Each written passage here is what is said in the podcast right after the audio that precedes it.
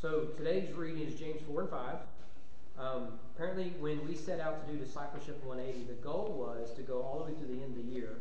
I apparently miscalculated, and it ends Friday. So, uh, if you have been trekking along with us, uh, congratulations. Uh, tomorrow you'll read Revelation 4 and 5, and Friday you'll read Revelation 21 and 22. So, 4 and 5 are obviously my favorite chapters of the Bible, particularly chapter 5. So, you're going to read about uh, worshiping Christ as creator, chapter 4, Redeemer, chapter 5. So, uh, if you missed all the metaphors and the imagery, it's okay. Get the main point. Jesus is worthy of worship as creator and redeemer. And then Friday, we'll look at Revelation 21 and 22 about um, um, the, the new heavens and the new earth. Uh, and then you can take your book and say, I have read through the meta narrative of the Bible in just a few months. Think it's a real achievement. Hopefully, it's been a blessing to you. Uh, time in Sunday school, Sunday evening, and uh, what we've been doing on Wednesday nights. So hopefully, uh, reading it as a community has helped each of us to read it as an individual. That's the goal. Maybe in a few years we'll do something like it again. Um, but uh, so we'll start back with our regular programming after this week. But uh, James 4 and 5. Um, James is one of my favorite books in the New Testament. We were actually, when we were in high school, we were going to name our son Elijah James. Um, we eventually changed that when we finally had our son, but um, we had a little sugar baby that man had to carry around and we had a little birth certificate. We named Elijah James after this book. Um, I still remember where I was when I when this chapter four really hit me. I was reading. I wish Brother Ed was here. I was reading a Gideon Bible in a hotel. Uh, I was on a trip with uh, Amanda's family. We weren't married, so I had to stay in my own room. And uh, I, for, I had already read through everything I brought to read. So I just grabbed my Gideon Bible and uh, landed here. Uh, and uh, it just really stuck out to me even in the King James, right? This this millennial was able to really, and ever since I've loved this chapter. So let's start chapter four, verse one. What causes quarrels and what causes fights among you? Now, now it's already practical, isn't it? Right? James is the most practical book of the New Testament. It's the closest that we get in the New Testament to the book of Proverbs. It's not deeply theological. Um, I took a New Testament theology class, and we came to James, it was very it was a very short discussion, right? We spent six weeks on Paul, six minutes on James, essentially. Okay. Uh, well, he spent a whole time. He took one word out of James. He spent an hour on it. Like like, let's go, Hoss. All right, we can move on to other things. You know, we get it. Okay. But uh, for the most part, it's not a deeply theological book. There, there are some theological issues in it, particularly with what he says about justification by faith alone, chapter 3.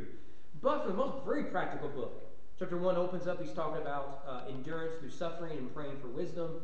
Uh, here, uh, he, he's, he's uh, chapter 5, he'll talk about prayer um, and, uh, and everything in between. But here, I think he's asking the question we all want answered Why can we not get along? Every relationship you've ever had, small or large, marriage, family, outlaws, co-workers, neighbors, strangers at Walmart's, a church, a big corporation, small family-owned business, the ball field, uh, people you, you, you hang out with, every relationship, there will be conflict across the board. There is no one who's ever had a relationship where there wasn't conflict. Always is. Why can't we just get along? Now, you and I know we could solve all the world's essentially all the world's problems in an instant. Get over yourself would, would be a good start, right? I mean, you think most of the problems, like you ever, you ever watch the news? You think, well, that's a problem. I can fix, can I can I fix one of the problems recently? Right now, we're blaming left and right for an attack on the Speaker of the House's husband. Here, can I give you a solution to that? Don't attack people with hammers. Don't attack people. Period. I would say we can take it a step farther. Don't attack people, right? right? Problem solved. You don't have to throw out left, right, Republican, Democrat. Like, I vote for choose a better way to resolve conflict. Okay? right? You can solve most of the world's problems, right? Pretty easily. But why don't we? I love how he opens up here. Is what is the source of your conflict? Now remember, James is writing not the pagans. He's not writing an op ed piece on Fox News. He's writing to the church. And it's very likely James is the earliest, the first book written in the New Testament. It's either James or Galatians. And that comes down to how you, how you map Paul's first missionary journey. Did, is it the, the northern trip or the southern trip? None of that matters. You don't care about it. So if it's not the first, it's the second. So it's really, really early, and already Christians aren't getting along. I've done the history of this church. I'm officially the, the, uh, uh, uh, uh the, the his, historian expert here at East Frankfort Baptist Church. Let, can I give you some insight? It took like three days for this church to, to have a disagreement over something. Okay, I mean, did not take long, and I, and I can't prove it, but it's very possible we exist out of conflict. There's no real evidence I've been able to find other than hearsay. So, so, so whenever there's people, there's conflict. And that's the question James is asking. What is the source of this? What, what, what causes this? Notice his answer. Uh, now, you need to note here, uh, he looks at one issue and he spends a chapter and a half answering this question. Okay? So, he doesn't answer it to the full in the rest of verse 1.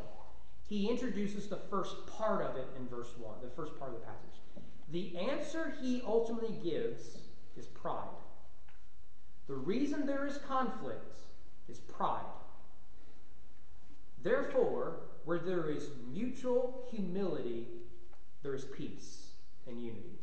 Where there is pride, there is conflict. Now, notice the first way this demonstrates itself is through passions unquenched, uncontrolled passions. So, there it is. What causes quarrels and what causes fights among you? Is it not this?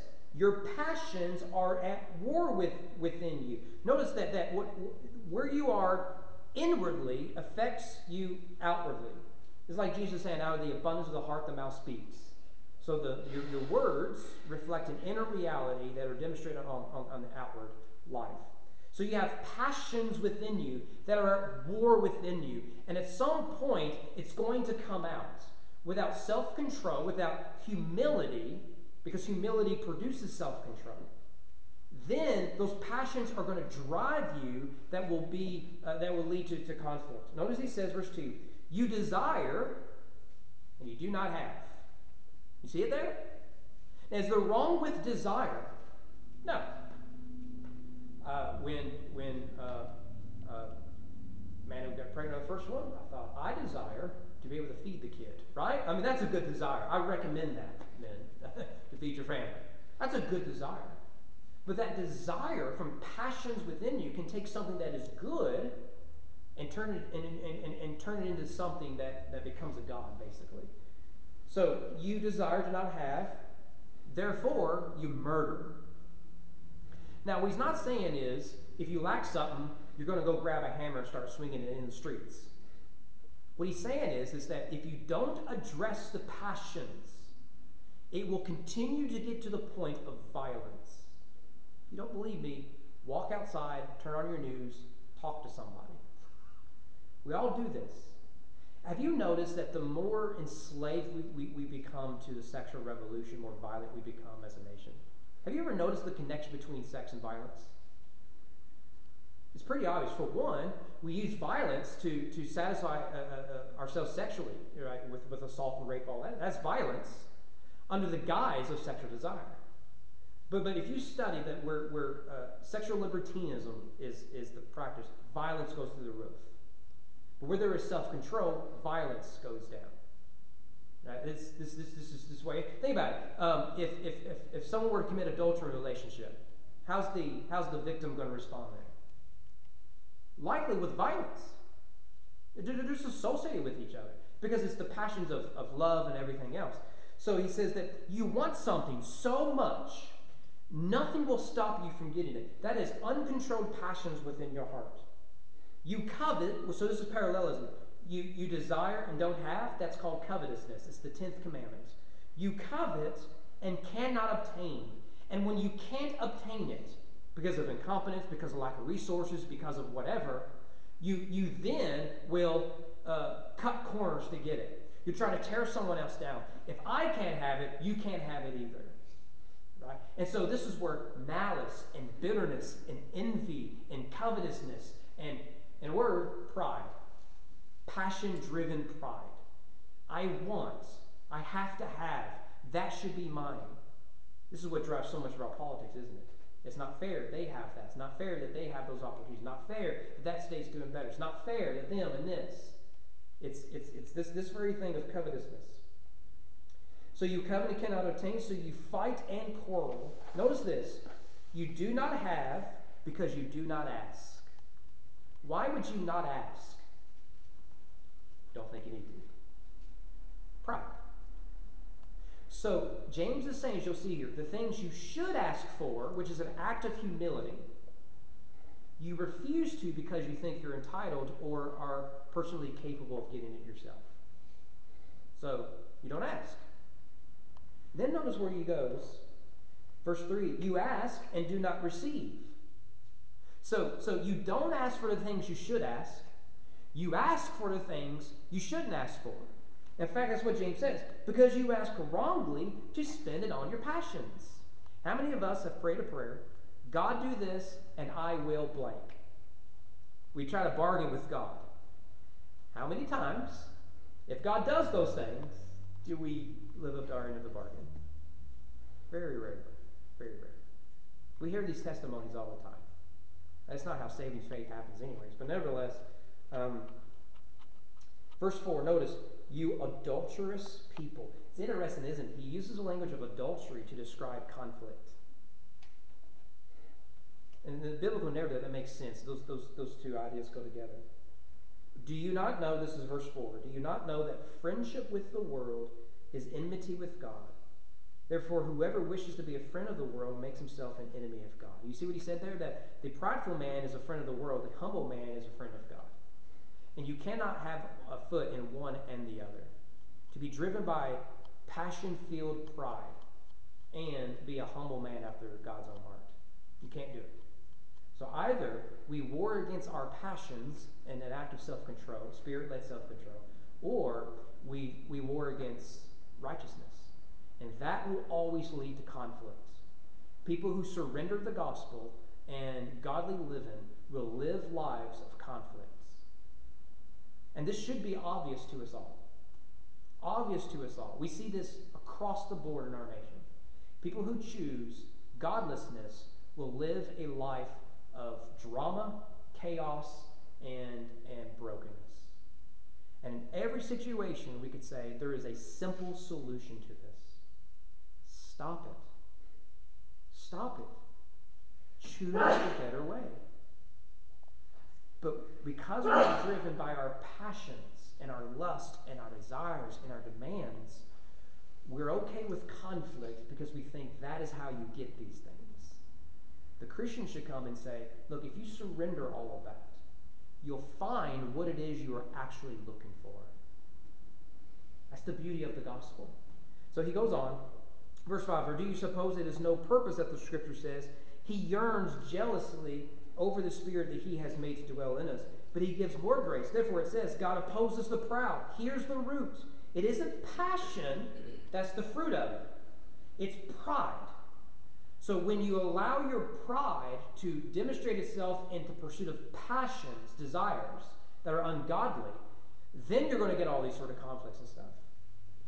So God opposes the proud but gives grace to the humble. That's ultimately what our desires are. We demand, we fight, we seek because we want peace, we want love, we want contentment, we want rest. We can't find them. Why? Because we're choosing for ourselves conflict rather than choosing in Christ's peace. Verse 7, here it is. Submit yourselves, therefore, to God. Resist the devil, and he will flee from you. Now, some of y'all come from fire and brimstone churches, right? You grow up in one of those, you know, sort of. Well, I, I served in um, a semi one, to be fair. And um, um, as a youth pastor, and this passage always bothered me. Verse 7 always bothered me. Can I tell you how it was preached? Okay? They're across the board, the whole church. Okay, so I'm not picking on my pastor who I love. And by the way, pray for him. Um, he's not doing too good. Um, I think my home church did this too. Stand up, you would preach this passage, you'd say, see there it says right there in your text. You tell me if I'm wrong. It says, resist the devil, he'll flee from you. Do you see that? It's what your text says, isn't it? Does anyone disagree with me on that? It says resist the devil, flee from you. So a good fire and brimstone preacher will really pound that pulpit. What's wrong with this country? We ain't resist the devil. What's wrong with this church? Not enough of you resist the devil. If you just resist the devil, he'll flee from you. Right there in God's word, right? You can just really build that up, can't you? You want to tell me the problem with that interpretation? The next verse. The next is, is, is big. What about um, the four words before it in the same verse? Submit. Therefore, God gives grace to the humble. He opposes the proud. He gives grace to the humble. Therefore, submit to God. in your submission to God, which is an act of humility, you will then resist the devil. So, so here's the way we've often interpreted this in our fire and brimstone, you know, country style is, is to take the passage which opposes pride and then arrogantly say, I have the power to resist the devil. We've contradicted the passage. We've done everything James told us not to do.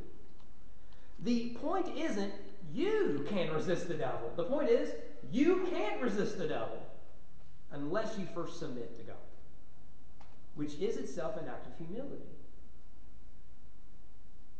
Mean, it's just amazing that we read it. I mean, I always just thought like that's not the whole verse. And then Don is right. Go down to verse verse eight, uh, or the rest of verse seven. Um, yeah, verse eight. Sorry. Draw near to God; He'll draw near to you. Notice that's the language of intimacy. Intimacy. Isn't this how intimacy works in relationship? It's both and. Right? You, you both have to humbly uh, uh love each other. Every relationship is like this. You put the other ahead of yourself. If you would draw near to God with submission and humility, He will draw near to you. What does that look like practically according to James? Well, read the rest of verse 8, right? It's a very practical book, right? He says, Cleanse your hands, you sinners, purify your hearts, you double minded. Be wretched, mourn, weep. Let your laughter be turned to mourning, your joy to gloom. Humble yourselves before the Lord, he will exalt you. So, what does it mean to draw near to God? It means to humbly repent of your sins, be drawn into his righteousness, and seek his will and his way. And together in our relationships, and that is what we are seeking above all things the glory of God in our relationships. Therefore, that will end conflict. That's it. Because pride says, I'm the deity of this relationship. You exist for my good. You exist for my happiness. You exist for me. My boss, my coworkers, my spouse, my children, my extended family, my, my church members, all that sort of stuff. Pride says, You're here for me. Humility says, I'm here for you. And together, when we are involved in this dance of humility, out goes conflict. Because I'm not interested in what is in for me, I'm interested in what is in for you. And then when they have the same attitude, we receive blessings without demanding entitlements. So purify your hands, you sinners. Cleanse your hearts. Weep, mourn. Let your laughter turn to mourning. Because when we address the heart issue, pride and our passion driven pride, then comes the resolution of conflict. Every bit of conflict, this is the root problem. It's pride. Every single bit of it. Every single bit of it. Um, notice verse 11. Do not speak evil against one another. Now, pause there. Do not just read over that. If we tried this as a country, how great would social media be? It would be overrun with grandkid pictures and and you know the good stuff. You know, look, I was in the attic looking at old photos. Bam, right? Uh, one of my old teachers, Mark uh, posted an old, uh, reposted an old photo from one of the dances. He was my middle school science teacher now at TFCA. Uh, you, you, know Mark, oh, right next to you, right? He's your neighbor. Is he really? Right. Kentucky, right? it just explains it all right there. Um, but it was from from from when I was in middle school. And I knew everyone in that picture, and I was like, please don't let me be in there, right? please, because I don't know, you know. And, and that, we love those old pictures. But what do we turn social media into? Exactly what we've turned our lives into uh, a place to complain and whine and speak evil of each other. What if we all, as human beings, simply practice do not speak evil against one another? So simple, right? You do not need a degree to figure that out.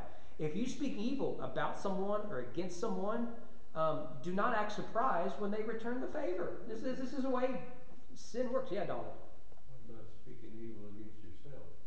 Don't do that either. If you have the righteousness of Christ, see yourself as Christ sees you in repentance. Imputation. Dr. Imputation just taught my uh, homeschool students that. Yeah. Yeah. And see, that's what the devil wants is the lies and accusation. Is I'm stupid, fat, ugly, no one can love me. And here comes Christ says, I, I bled for you. What do you mean? Leave that stuff. Stop speaking evil. Period. Just, just stop it. Going down to verse uh, 12. Or rather, uh, verse 11. Do not speak evil against one another brothers, right? These are Christians speaking this to each other. The one who speaks against a brother or judges his brother speaks evil against the law and judges the law. This is Don's point, is that if you believe Christ, you will not do this against yourself or, or others. They are made in the image of God, and Christ offers his blood to them. If you judge the law, you are not a doer of the law, but a judge. There is only one lawgiver and judge, he who is able to save and to destroy.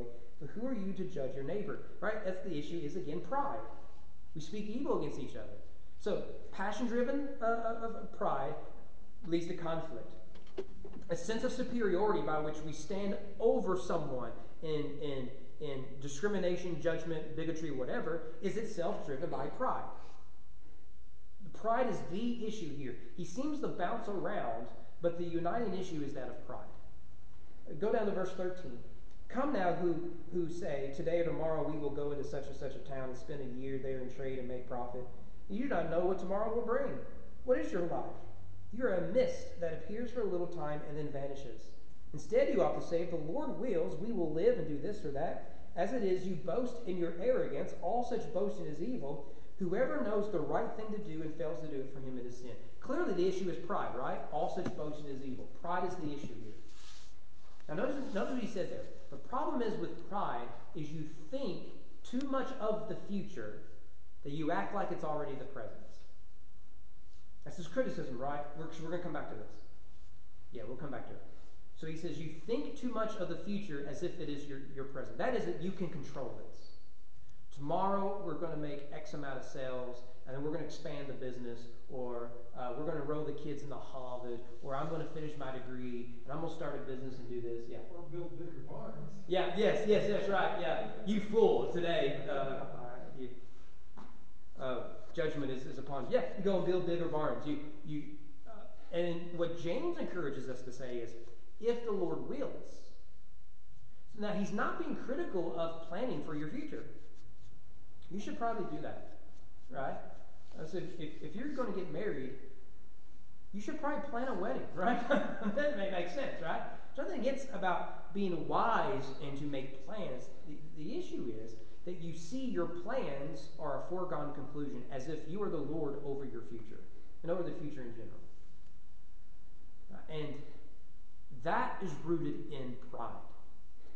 And what you'll find is that ambition that ends, you will, any, you will do anything in order to get to the, to the ends.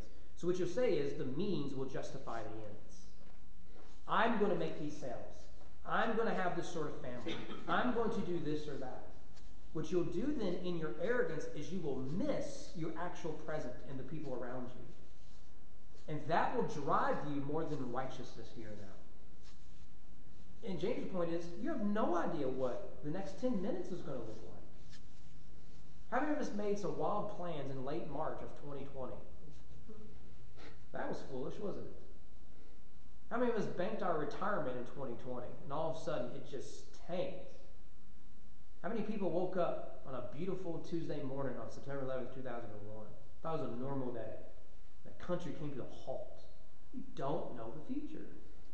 Now that's scary to us, but it should draw us towards faith because we may not know the future, but, but God does. And God is the sovereign one. And if we will humbly submit to Him, we will trust Him with our plans but be flexible with His will. It may not be God's will for you to finish that degree. It may not be God's will for you to have uh, uh, uh 10 kids, right? It may not be God's will for us to accomplish this or that. It may not be God's will. That's okay. So this is why we say, if the Lord will, if the Lord wills, we'll do this or that. Because that is itself an act of humility. Now remember that. He's critical of them for thinking too much of the future as if it is their present. What he does in chapter 5 is he's critical of them not thinking enough about the future and too much about the present. He flips it on us. It's right, it's right. The, if you just read the Bible, I think you'll be amazed at how well it is written. As, you, as you've heard me say a thousand times before, it's almost like God wrote it. So start chapter 5, right? This is the strongest language James has across the board. This is actually what I taught on today at the Capitol. Come now, you rich. Uh oh. Uh oh. That's Barely I sound a D. It ain't going to be good. Weep and howl for the miseries that are coming upon you. Now remember, he just told us to weep and mourn. So again, do not read this as those rich people over there. He's not talking about those rich people, he's, he's speaking to the church. And he just told all of us generically to say, Submit yourself therefore to God, resist it, will flee from you. Draw near to God. What does that mean? Cleanse your hands, turn your laughter in the morning. And he speaks specifically here to those in the church who are wealthy and have used that wealth as a means of propping themselves up at the cost of other people. Now, the problem was before is we thought too much of the future that we thought it was in the present. Now, what he's saying is you're not thinking about the future at all. So, notice what he does. Verse 2 Your riches have rotted. Notice that now, now it's, it's, it's, it's in the present. That's the imperfect, actually. And your garments are moth eaten. Now, they would say, No, it's not. I'm rich. And if they are, just, I just go, go uh, somewhere and buy me some more. Your gold and silver have corroded. Their corrosion will be evidence against you and will eat your flesh. You see how he's mixing the, the past, present, and, and the future? The prophetic voice in the Bible speaks of the future in the present. This makes uh, reading the prophets really confusing because we know, like, they're speaking of a judgment to come, but they're acting like it's already here. And that is the prophet's way of saying this is so certain, it's as if it's already happened. Judgment has fallen on the house of Israel. May not be for 50 years, or in Habakkuk's case, 70, but is certain nonetheless. And James borrows that sort of language. He's speaking of coming judgment upon the wealthy here, but he speaks of it in the present. You see, your problem is you're so focused on your wealth, your clothes, your, your coins, all that sort of stuff, that you're not thinking enough about the future. Right? And he says that what the future awaits you, apart from your repentance, in verse 1 of chapter 5, is judgment. It's very strong language. So at the end of chapter 4, the pride is you think too much of the future because you think you can control it. Now in chapter 5 is you're not thinking about what's coming enough. What's coming is judgments. So he goes on, uh, verse uh, at the end of verse verse three, you have laid up treasure in the last day. Verse four, behold, the wages of the laborers who mowed your fields, which you kept back by fraud, are crying out against you, and the cries of the harvesters have reached the ears of the Lord of hosts. You have lived on the earth in luxury and in self indulgence. You have fattened your hearts in the day of slaughter. You have condemned and murdered the righteous person. He does not resist you. Now, notice the, the real application here is you have people working for you. They are doing menial jobs, and the application here is just multiple. Doing, they're doing menial jobs, and you are withholding from them um, uh, a, a worker worthy of his wages. You are profiting off of their labor. Rather, they should profit off of their labor. So you withhold the, what you should give them out of fraud. You work the system, whatnot, and and and and then you you profit off of that. Now, this is an indictment of slavery, isn't it? Slavery is to profit off the labor of someone else at, at, at, at zero cost to you, essentially.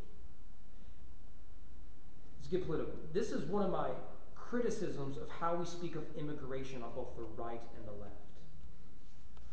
Both sides have said we need immigrants to do jobs Americans won't do.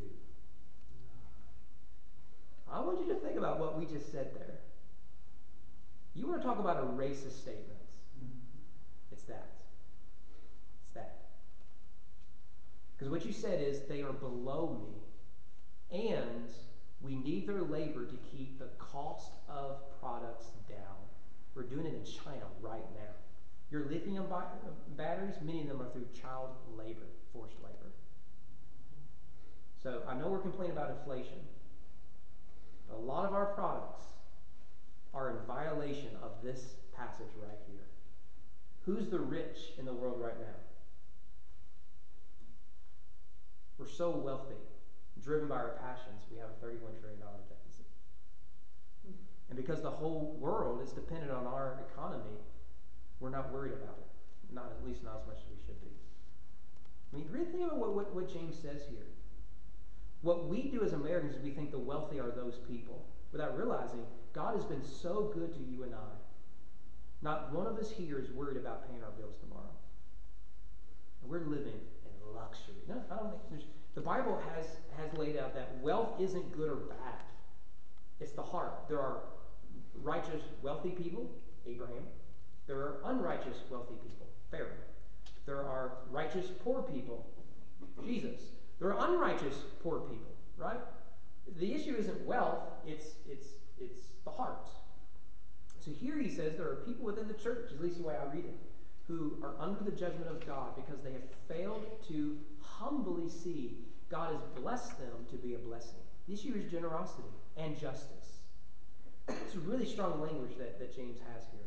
Let's move on. I'm probably in, in enough There's trouble. One thing too, that's, uh, kind of a class thing. Mhm. It's finally migrated down to builders, but in California, they hired people to take care of the yard and stuff. And they finally got passed a law, you had to put a porta potty out there because there was none coming out. I mean, that's racist. Yeah, yeah, it's racist. And it's not, uh, race, it's Right, people. right. Here, here it is. What is the source of conflict in your life? You don't treat people as image bearers. It's so obvious, isn't it? What we've done with something like race is we've turned to a political issue. And, and that's, that's a real problem. So you want to know what the source of conflict in our lives? We turn everything into politics. Politics has never healed anything. violence. What's that? Goes back to violence. Yeah. Why people don't want people using their bathroom because they're afraid of vi- them hurting them. Theft. Yeah. Yeah, violence. I mean, every poor person you see walking down the street's a thief, right? Yeah. Yeah. Yeah, that, that, that's, that's a way, way. Don't pick him up when he needs a ride because he probably molested. hmm That's the right and the left using that language. That's, that's, that's the thing. If you're a Christian, I think you ought to be able to, to perceive beyond partisan politics to see some of this stuff. I mean, it's a problem with the right and, and, and the left. Well, we think we keep ourselves alive, not God. Right. Go back to the end of chapter 4. right. You adulterous people. All right, moving on. Um, uh, verse 7. Now remember the content. All right, the whole thing's about pride. What is the source of conflict? The issue is pride. Now he just condemned the rich. Now notice that the jobs he mentions are people who harvest and people who mow. Now notice what he does in verse 7. Be patient, therefore, which means this comes out of what he just said about the rich. Be patient, therefore, brothers, until the coming of the Lord. And remember, at the end of chapter 4, you're thinking too much of the future. Comes to chapter 5 is the problem is you ain't thinking enough about the future, the ultimate future. And he looks at the rich and says, Judgment is coming upon you. Enjoy while you can, because there is not a U-Haul behind a hearse. And what awaits you is judgment. And then he comes to, to, to those who are victims of, of that sort of system and way of life. And they say, he says, endure, be patient, for the Lord is coming. He says that if, if you spend all your time, he's going to make this a big point, if you spend all your time whining and complaining about how I wish things were different and how, how, it isn't fair, all this sort of stuff, what you're doing is what the rich have done. You are not looking into the future far enough because you don't really believe in God's justice. So he looks at those who are victims. And he's not saying it's okay that they are victims. He's saying that the way you live your daily lives is you keep your eyes on Jesus who is coming back. So, therefore, again, verse 7 be patient until the coming of the Lord. See how the farmer waits for the precious fruits of the earth, being patient about until it receives the early and the late rains. Remember, he just mentioned the farmers, the harvesters, and, and, the, and the yard mowers. So I, I, I think he, he brings them right back here. I could be wrong with that. I think he brings them right back. Verse 8. You also, like those farmers, be patient. Think, you're patient when you're out in their fields for rains. You should be patient when it comes to the reign of Christ. Establish your hearts for the coming of the Lord is at hand. That is what changes everything. Do not grumble against one another, brothers, so that you may not be judged. Behold, the judge is standing at the door. Now, again, do not overlook verse 9. At the root of a complainer is a prideful person. But we've convinced ourselves it's not that at all. But we've told ourselves this person who complains is a victim. Mm-hmm. I want you to think about why do we complain? We want other people to see that we are justified in our anger and resentment. The complainer is a selfish person. They're always bothering their boss. They're always blabbering on Facebook about this or that. They're always complaining about everything. Always, always, always. Why? Because I'm not making enough money. My, nobody seems to like me. I want to why. This and that, complaining. Who is the center of their conversations? Not you, or their neighbor, or their friend, them. Come join me, the complainer says, in my misery, and together we'll be happy. So he, he, he looks at those who are victims of injustice. He says, Do not grumble, for you've become like the oppressor, who thinks the world revolves around you. You're better than this. Now, notice what he just said there is there's temptation, both the wealthy and the poor, with unrighteousness. And we justify our actions as righteous because that's what the prideful heart does. We think it's all about me. No, no, no, no. Whether you're rich or you're poor, be generous, be kind, be patient. What lies at the source of all the conflict, it is pride. Complaining stirs conflict. Chances are, before you go to bed, you'll scroll through your Facebook, Twitter, Instagram, TikTok, whatever it might be, or you turn on the news, you'll see someone who's complaining about something. And you'll think, if they only knew, right? I had to walk uphill in 10 inches of snow, barefooted, right? You know, to go to school 100 miles each and every day. You didn't hear me whine. you are now, right? I mean, right? So, so we respond to complainers with complaining. We think we're the center of the universe, and that stirs conflict. How many times, maybe your spouse or someone you love, they come home, they've had a bad day, and you think the way to fix their emotions is to remind them they can always have it worse? You think that was bad? Let me tell you about my day, honey. Oh, oh, I'm sorry. I didn't realize this conversation was about you. It's pride. All in the guise of righteousness. That's what pride does. It's incredible, isn't it? What's the source of conflict? Remember this at our next business meeting. Um, so, um, verse 10 As an example of suffering and patience, brothers, take the prophets who spoke in the name of the Lord. Behold, we consider those blessed who remain steadfast.